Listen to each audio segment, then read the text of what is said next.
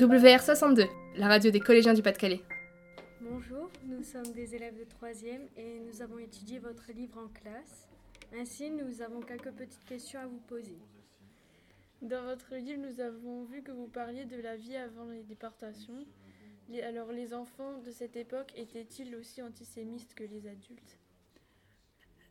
Euh, non, les enfants, non. Vous savez, avant la déportation, j'étais toute jeune. Je suis née en 32.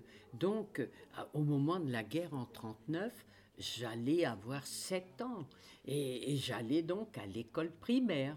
Et les enfants, au contraire, on avait des petits amis. À l'époque, l'école n'était pas mixte, donc j'étais à l'école des filles mes frères à l'école des garçons, et nous avions des petits copains qui étaient charmants. D'ailleurs, on ne savait même pas, moi, j'ignorais à l'époque ce que ce que c'était que d'être juif, que d'être antisémite. Moi, je me sentais pareil à, à d'autres enfants. Donc, je n'ai pas ressenti à ce moment-là de la part des jeunes. Comment avez-vous fait pour retrouver une vie entre guillemets normale après la guerre? Ça a pris beaucoup de temps. Vous savez, beaucoup de temps, ça n'est pas venu euh, aussitôt. Euh, il fallait d'abord se reconstruire physiquement. Nous étions très mal en point, malades, faibles. Donc, il a fallu des années déjà pour se reconstruire euh, de ce côté-là. Ensuite, euh, c'était difficile de parler de tout cela à des personnes qui n'avaient pas connu, donc qui ignoraient. Et puis, il y a même eu des cas très tristes, c'est-à-dire quand des déportés en parlaient, les gens semblaient mettre en doute ce qu'on ce qu'on racontait. Pourquoi passer d'un témoignage oral à un témoignage écrit?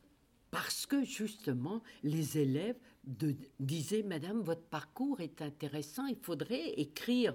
Et moi, je n'en voyais pas la nécessité. Je disais, je témoigne, c'est déjà très bien, j'ai pas besoin d'écrire. Mais les enseignants m'ont bien fait comprendre que j'étais pas éternelle et que il arriverait bien un moment où je ne serais plus là et il faut garder donc une trace de ce passé que, qui jamais ne doit être oublié. Et c'est là que j'ai commencé à écrire le livre.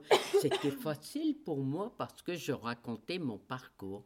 Et, et depuis, eh bien, depuis, j'en offre partout où je passe, dans tous les CDI des lycées et collèges où je passe. Bah, merci de nous avoir accordé cette petite interview. On se revoit tout à l'heure pour euh, votre intervention auprès de notre collège. WR62, la radio des collégiens du Pas-de-Calais.